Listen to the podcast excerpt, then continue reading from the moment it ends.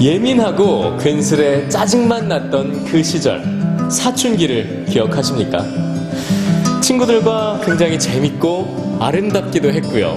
또 지금 생각해보면 굉장히 부끄럽기도 했고요. 오늘은 공연을 통해 그 소중했던 사춘기 시절로 되돌아가 봅니다.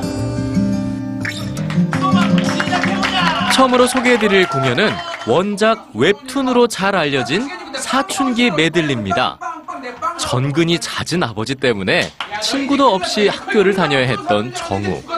이번에도 역시 전학을 가게 될 거라는 생각으로 자신을 괴롭히던 반장 아영이에게 고백을 하고 일진에게 결투도 신청합니다. 급기야 전국 노래자랑에 학교 대표로 참가 신청까지 하는데요. 자 이제 꺼져 전화 꺼져 전화 어느 날 정우는 전학을 취소했다는 청천벽력 같은 소리를 듣게 됩니다. 박상준 연출가를 직접 만나봅니다.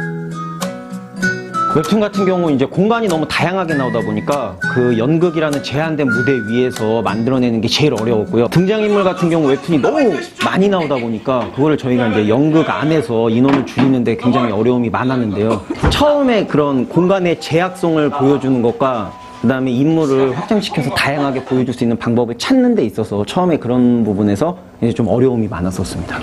일단 지금 아마 대학로 공연들이 대부분 조금 학생들이나 가족들이 같이 보기에는 좀 자극적인 요소들의 공연들이 대다수거든요. 그런 부분에 있어서 사춘기 메들리가 그 사춘기 시절 성장통 이야기와 누구나 하나쯤은 가지고 있을 그 첫사랑의 추억에 대한 거를 이야기하거든요. 그 아영 정우의 첫사랑에 포인트를 맞춰서 조금 그게 몰입해서 보시면 훨씬 더 재밌게 보실 수 있으실 겁니다.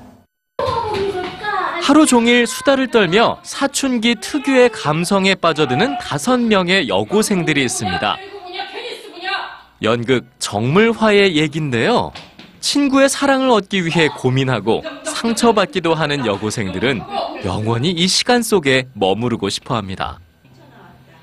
한편 늘 죽음을 생각하는 나나코는 그런 친구들과 점점 멀어지게 되는데요.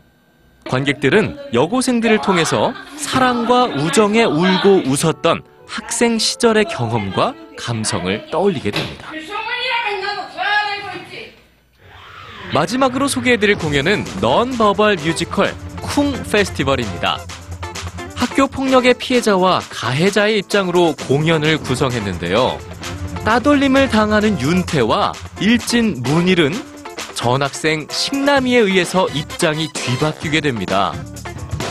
하지만 축제를 준비하는 과정에서 아이들은 화합을 이루게 되고 진정한 친구로 거듭납니다. 지금까지 문화공감의 용경민이었습니다.